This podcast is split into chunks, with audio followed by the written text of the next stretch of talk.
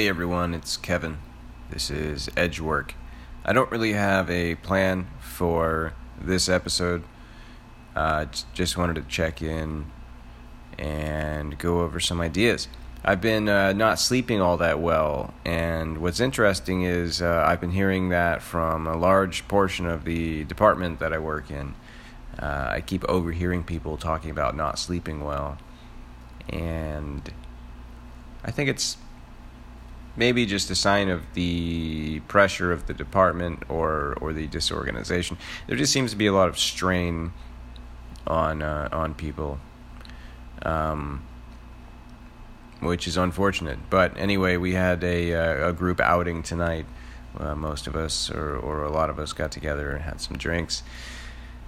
So you know that helps with uh, spirit, morale, etc. Um, but I wanted to talk about something. So I, I, listened to Tangentially Speaking, which is a podcast from Christopher Ryan, PhD, a gentleman I met not long ago in Portland. We have a mutual friend, Ciara Lynch, who you can hear on an episode of Tangentially Speaking and also on an episode of the Joe Rogan Experience and a number of other places. Anyway, we have a mutual friend in Portland, Ciara we all got up together. I, I, I met Chris. Uh, he's a great guy, very fun to hang out with. We had some interesting conversations. Um, anyway, I've been listening to his podcast for a while, and I listened to him on Duncan Trussell's podcast and on Joe Rogan's podcast, and the podcast that Duncan Trussell, Joe Rogan, and and and uh, and Chris Ryan have together, which they've dubbed the Shrimp Parade. I recommend you check those out. Some of the best podcasting out there, I think. But one of the things that, that Chris has been doing lately, or Dr. Ryan, I'm not sure that I'm on a first name basis with him just yet. But anyway, he uh, he's been. I say lately, that's not quite accurate. I've been listening to it lately, but for a while he's been. He has these episodes where he talks about his uh, autobiography. He he tells stories of his life uh, from childhood onward, and um, it's interesting. He's a good storyteller, and I don't know how much thought he puts into them ahead of time. I get the impression that he does think about them or plan them out. I don't think he would. I don't think he writes them necessarily. Um, and I could be wrong. Maybe he doesn't. He doesn't plan them at all, perhaps. But he has a good flow. He he's he knows how to tell a story. I am not uh, particularly good at, at storytelling, uh, to the best of my knowledge. I have some interesting stories, I think, or some stories that some people might find interesting. Um, so I was thinking maybe I would talk a little about myself. Uh, I, I don't know. I kind of want to just give like a quick summary of, of some of the major points and then and then start at the beginning and, and kind of work through or maybe I should save some surprises and just start at the beginning. I don't know. I guess I could do that. So I was about to start speaking and I realized that it's kind of awkward that talking about yourself is a little you know, there's a tendency to not want to say particularly good things about oneself. Um, uh, could be taken as narcissism or, or some, some form of distasteful self image. But frankly, I mean, sometimes you have to say nice things about yourself. It's just relevant to the story. I was a smart kid. I was a very smart kid. Um, I, I stood out from a young age. I also have a remarkable memory. I, I, I remember a lot. My first conscious memory um, was the Small World ride at Disney World. And I, according to my parents, I was about one year old. Um, it's hard to say. I mean, we don't we don't have any proof of that. They're just from memory. They think that was eighty five. I was born in eighty four. Um, but I remember the look and the feelings. I don't remember the people. Uh, I remember I was in a boat. Uh, the boat was on tracks, but I don't think I remember the, the tracks. I don't think I would have recognized the uniform movement and known that it was a, a result of the tracks. But I was uh, in a boat and indoors in a very dark very big room, and I remember the light was over my uh, right hand shoulder, over my right shoulder, and elevated. It's where it's where you come in. You go down these stairs and get in the boat, and there's a lot of daylight um, over my upper right shoulder. And I remember being in the boat and just thinking, like, I, I am terrified. Like, I, I was just, just, just really scared and looking at the light and just wondering like what are like what are we doing here? What what is this? You know such a strange situation to find oneself in at the age of one. Uh, not a lot of capacity for reasoning or abstract thought rational thought. I don't think abstract is the right word. But anyway i remember two things about about it in addition to the light over the right shoulder. I remember looking at the water and the water was black like it was so dark that I couldn't see how deep it was, and that struck me as as a, a point of concern. Um, anything could be in there, you know. I don't think I, I had any particular fears like sharks or whales or whatever. Uh, I, I just remember thinking that without knowing how deep it is or being able to see into it, it strikes me that this is a perilous situation to find oneself in. In addition to that, I couldn't see the ceiling; it was so high and so so dark there's no lighting uh, at the beginning of the ride, uh, I couldn't see how tall it was, and that scared me too, in in a very similar way. So looking up and looking down in both directions, it was just just an abyss, just just total blackness, and I was uh, terrified.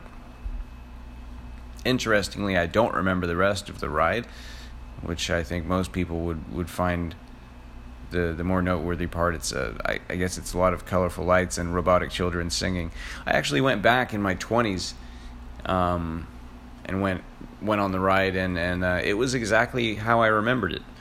Interestingly, the arrangement of the light over my right shoulder, the tall dark ceiling, the black water, uh, is very much the same. Um, what's curious about that is now that I'm remembering it, I don't actually remember it the second time. I just remember that it was the same as I remembered. That's strange. I'd like to go back again and and, see what it's like. Uh, anyway, after that, my my earliest memory I have a memory that I, I actually I'm not going to discuss. It's an unpleasant memory. Uh, it had a lot to do, I think, with shaping who I am now, and uh, it's not the sort of thing that I'm ready to talk about with all you strangers out there. Um, but I don't remember when it happened. I don't know how old I was. It's a very vivid memory. Uh, it was a difficult experience during which I dissociated uh, I had something like an out of body experience, you could say, not in the mystical sense, but more in the sense that I. It's more like an out of mind experience. I. I was not able to cope with the situation I was in, and so I left myself. I think that's a good way to put it. Anyway, it's entirely likely that this caused something like PTSD or possibly something sort of like a condition a condition called uh, complex PTSD. Um, but it's essentially the idea is that at a young enough age, certain experiences, if they happen, they, they don't just cause the stress responses, anxiety, panic, depression, etc., that we that we know is associated with PTSD. But uh, in addition, they can also play a part in forming your personality because your personality isn't formed yet. And if you grow up and develop in the context of having been traumatized by something, then uh, you you you're not just who you are plus trauma. You are to a large extent trauma, and uh, that's Something I might go into more later, but not anytime soon. When I was seven, uh, my family moved to Massachusetts, a town called Belmont, which was near Cambridge. My dad was accepted to into a uh, program, uh, an MPA program, Master of Public Administration at Harvard, at uh, the Kennedy School of Government. It was a one year professional uh, master's program. I remember that very vividly. Uh, I loved it. It was also a difficult time. Uh, I wasn't yet depressed. I didn't have any any mental health issues that I'm aware of, but uh, I I think it was the first time I experienced bullying. Bullying. Uh, I was the new kid in town. I was from Florida, and I, I got picked on. There was a kid named Philip who routinely assaulted me. Uh, kicked me in the in the balls. It was the first time I had been hit in the balls. Quite unpleasant. Um,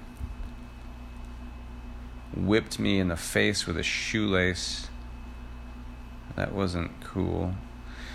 There was another time I, I guess this was a bullying incident. I don't I don't remember it very well, but I was standing on the pavement outside at recess and was knocked down by I don't know how many I feel like it was a crowd that knocked me down and uh, was bleeding from my head.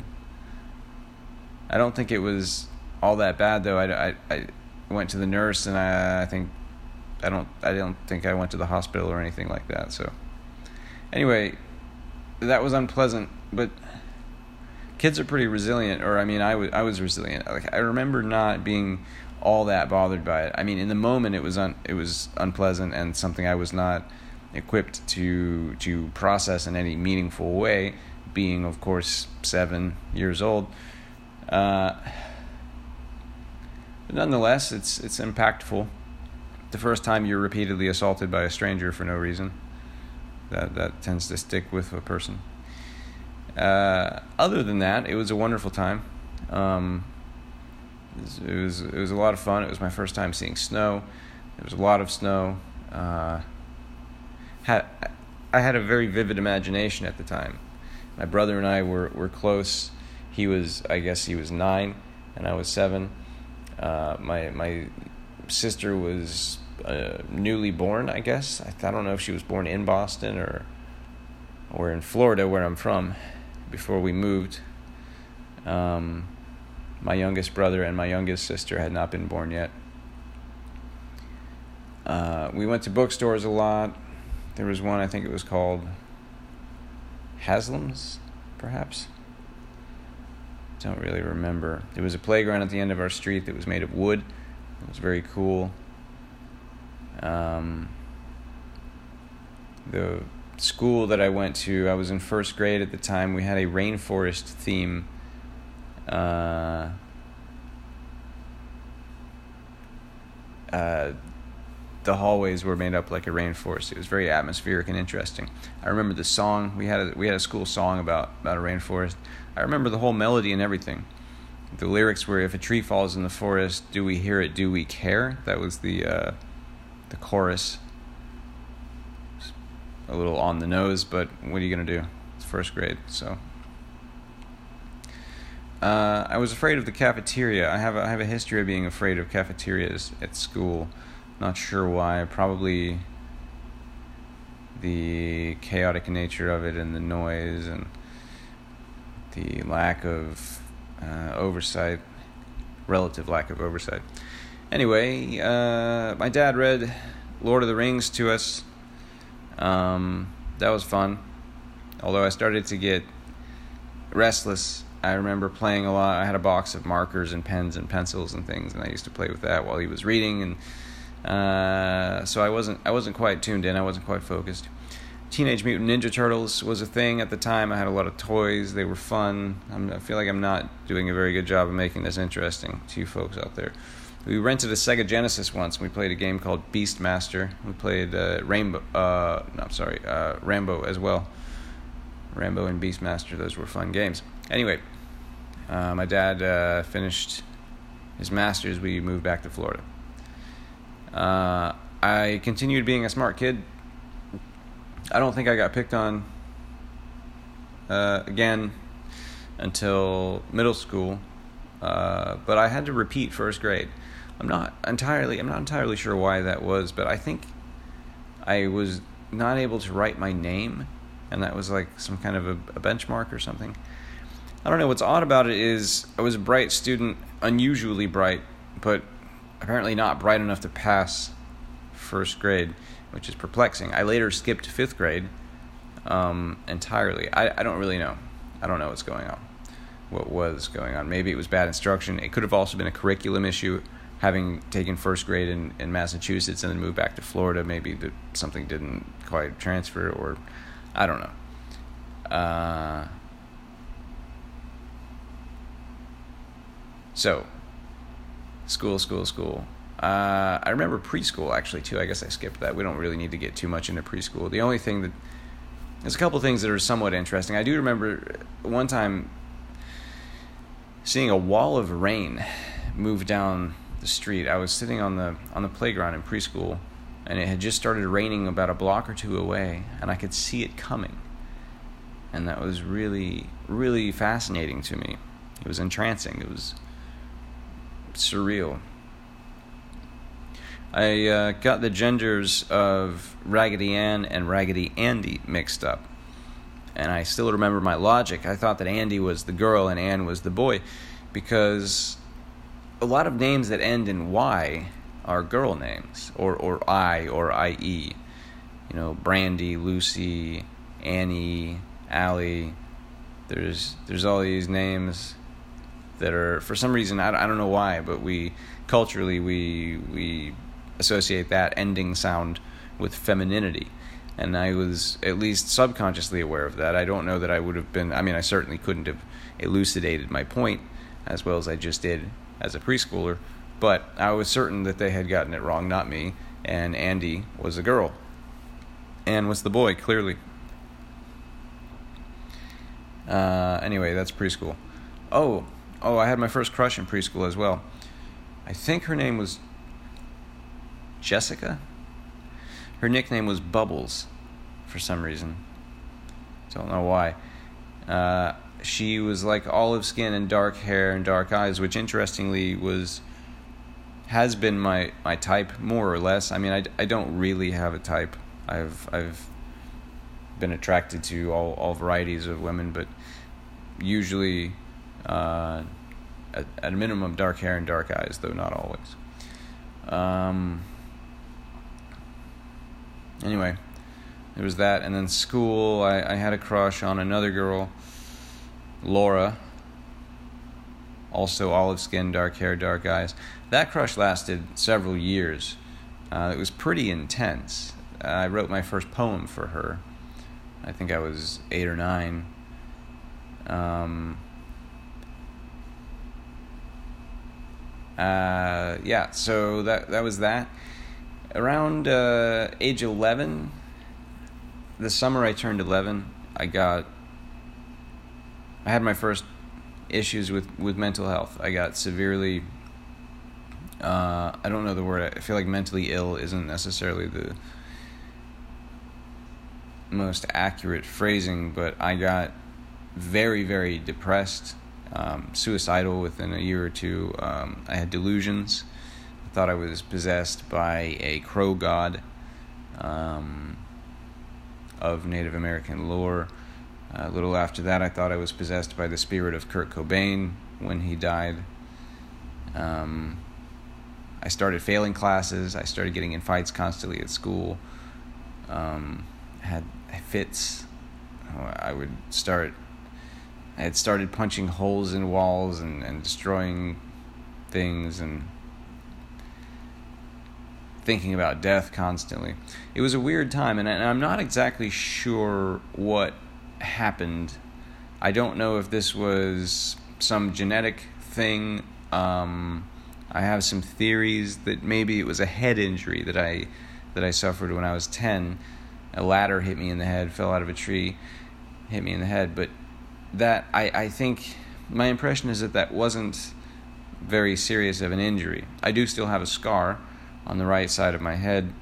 And interestingly, I am suspected of having temporal lobe epilepsy, and I have a number of neurological deficits on the left side of my body, as well as a strange interlimb coupling reflex um, between my left leg and left ring finger, which could be caused by uh, a malfunction in a region called the sensory motor cortex, which is in the right temporal lobe, precisely where the ladder hit me. So if you put all this together, uh, it sounds like traumatic brain injury, which healed as I grew, but not completely, um, and left over some other conditions, uh, epilepsy, as I mentioned, but also something called nonverbal learning disorder or disability, which is a condition that I have that is considered a right hemisphere disorder. It's sort of the opposite of dyslexia.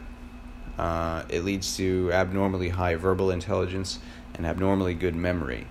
And it also means certain deficits. For example, it, it varies, but in my case, a, a lack of a sense of direction and sometimes uh, difficulty processing novel situations, new new environments, or ascertaining context, uh, things things of that nature. Essentially, things that can't be described through language, things that have to be felt intuitively or through some other mechanism of, of cognition that's not verbal in nature and has nothing to do with reasoning or logic. Um, some of those things I don't process very well. And anyway, this all could be related, uh, and it could be caused by a an injury to the right hemisphere of my brain. I don't know.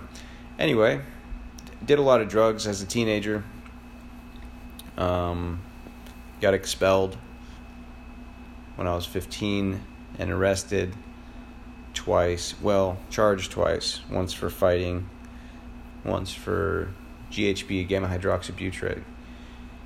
Uh, went to jail for like a day or two. Went to another jail. Went to juvenile detention. I think all in all, it was only a few days I was in there. Um, two jails and juvenile detention. My dad was running for sheriff at the time. That did not uh, help, I don't think, help his campaign. And interestingly, he was also the superintendent of the juvenile justice system in the county where I was arrested. So I was shipped to the next county over. Uh, I'm assuming because that would have been a conflict of interest. I don't really know if if that was why I was I was shipped over, but um, expelled. So I just went and got my GED. I just I just tested out. When I took the test, again, not to my intelligence, I feel like is is an, is an important aspect of, of, of who I am, particularly as a kid. So it, it's uncomfortable for me to talk about because again, it sounds like I'm bragging or something. But we're talking about me as a kid. So if you can just suspend your judgment and, and pretend we're talking about somebody else, this was this was a strange situation that this kid was in. This kid that is me. Um, all these problems and and and dysfunction, despite what seems to be unusual abilities. So I took the test and they scored it and they they said I failed the test and I didn't believe them so um, they retested or they they they re evaluated the test results I gave them and it, it turns out they had they had plugged in the wrong answers and not only did I pass but I maxed out every category I scored the maximum possible score so I started college um, full time when I was 15. But I was poor, so I also started working. Um, I'm sorry, I started working full time, started college part time.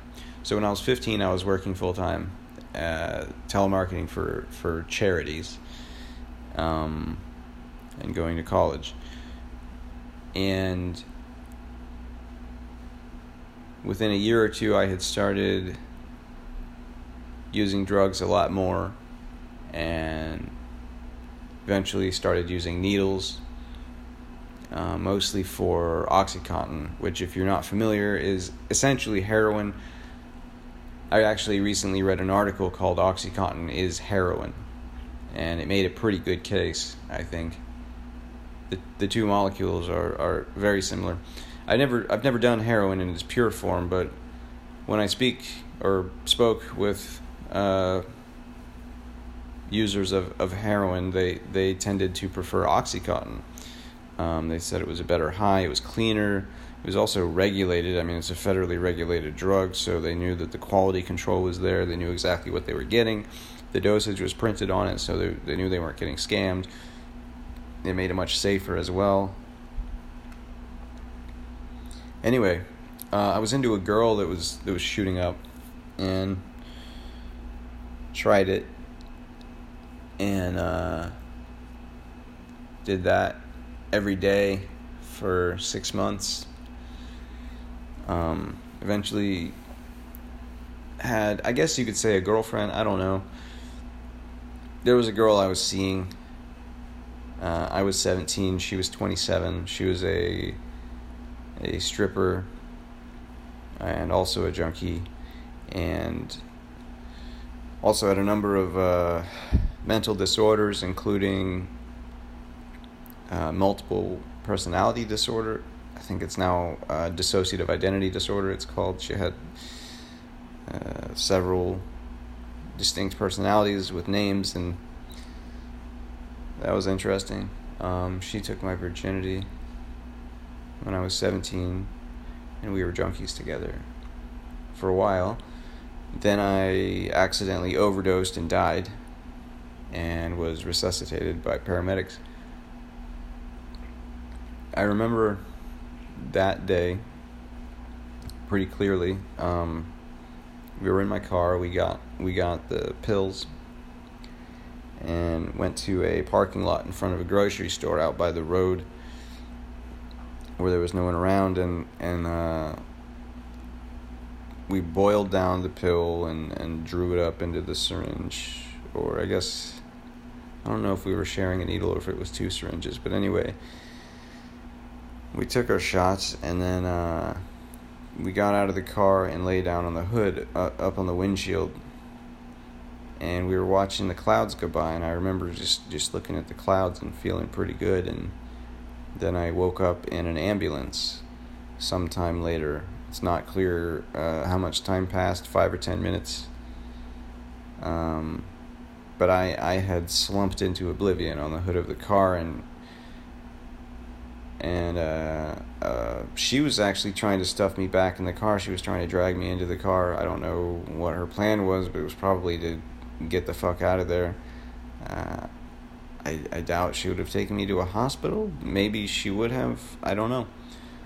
But a bystander saw uh, what was happening, called 911.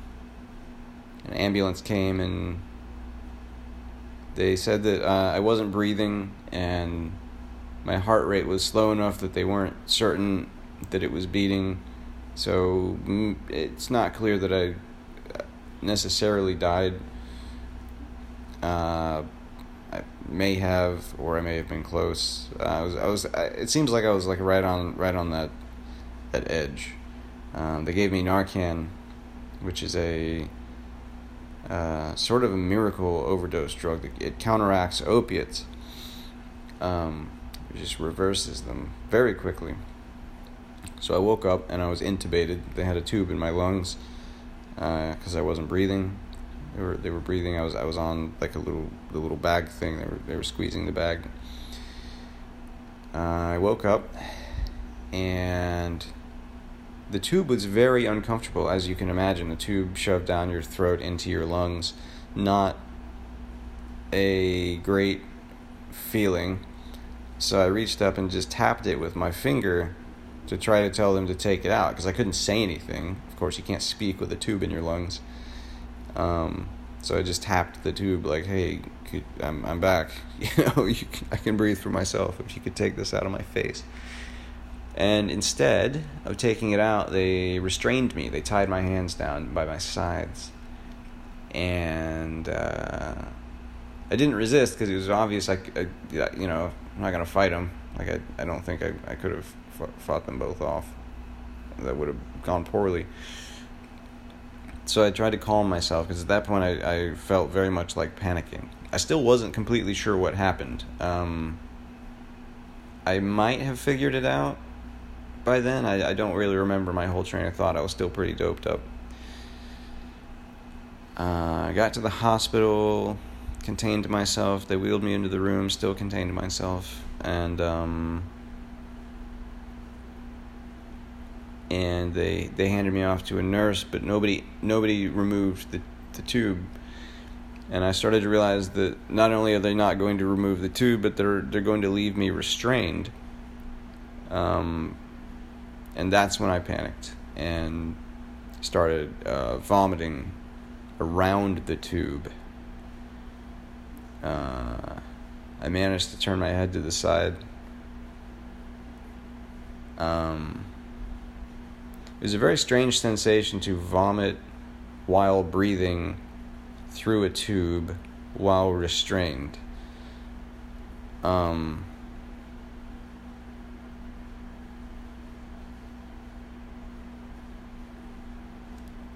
and yeah, so they they left the tube in still while I was puking, and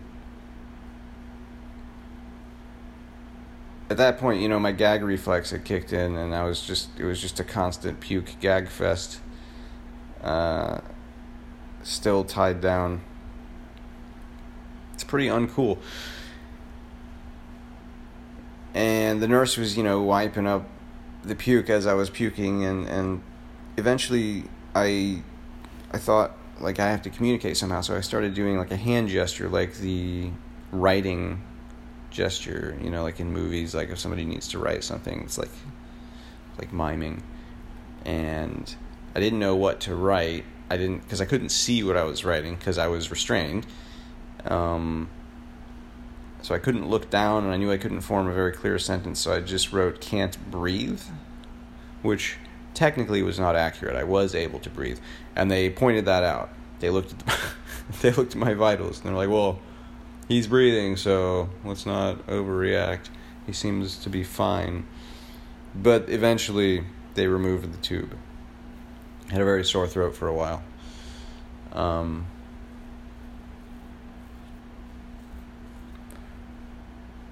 they uh,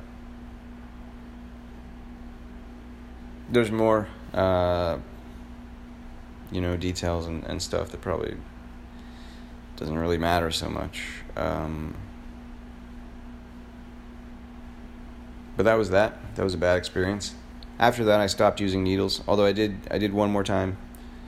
Uh, I shot up a Dilaudid I had been using needles for lots of, of different things. Occasionally cocaine meth morphine oxycontin Dilaudid um, probably some other stuff, methadone a couple times. Um,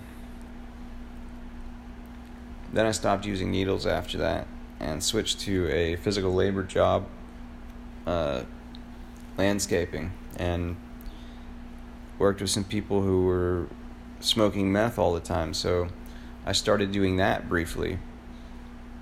Switched to uppers from downers.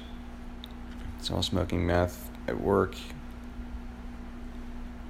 Uh, not for very long. I mean, maybe like a couple of months or something. I, I don't know. Then I realized I had to get out of there. I had to get out of town. This was a this was a small Florida town. This is the kind of stuff you hear about in the news. These these sorts of towns, you know. Um, they're bad for you, or they can be anyway, and my friends had moved away to college in a bigger city, so I couldn't afford that. Um, but I just kind of took the plunge anyway. Uh, I had been left behind, or I, I had I wasn't left behind. That's a little dramatic, but I didn't go because I couldn't afford to. Um, I was among the poorest of my friends. I was certainly the poorest of my friends that, that made the, the journey eventually.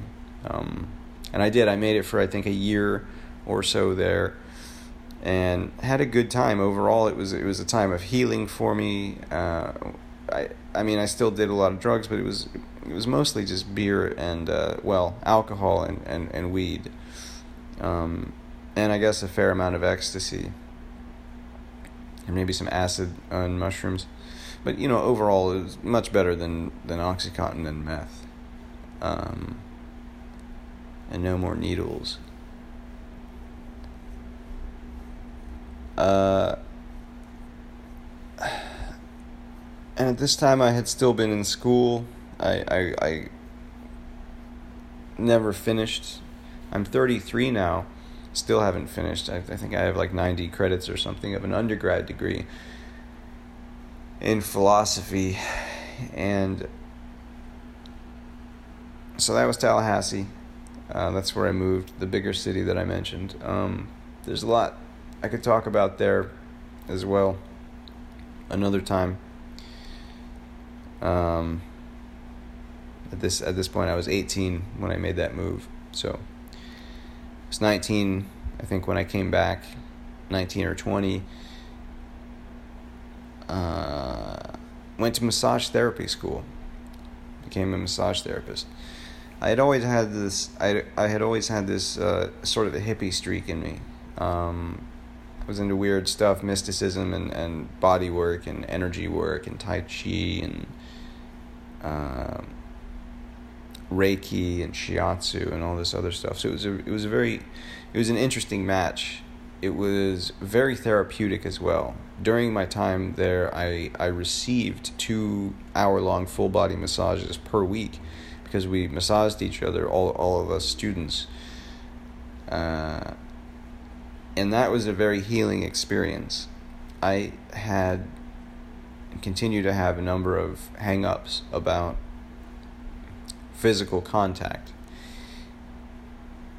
and emotional contact and mental contact, etc. And that that was six months, five or six months that were very helpful in that regard, and also gave me a, a an interesting skill set that I that I still leverage uh, from time to time to help people, mostly via trigger point therapy. Side note: uh, I highly recommend everyone buy a book called The Trigger Point Therapy Workbook by uh, Davies, is the last name, I think. D A V I E S. It's essentially a manual for treating your own uh, musculoskeletal dysfunction. You'd be amazed how many things you can cure on your own. Among them, carpal tunnel syndrome. It's probably my favorite example. I've, I've cured a number of people of, of their carpal tunnel syndrome through a combination of my own uh, techniques and uh, educating them to treat themselves. Anyway, it's a great book. Highly recommend it. And frankly, it could have replaced 90% of the curriculum that I had in massage therapy school. Um, easily the most valuable information I ever used was in that book. Uh,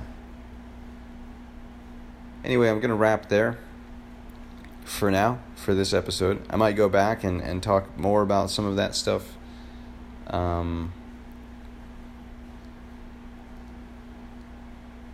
I a lot of the things that happen involve other people, and I don't want to betray their privacy.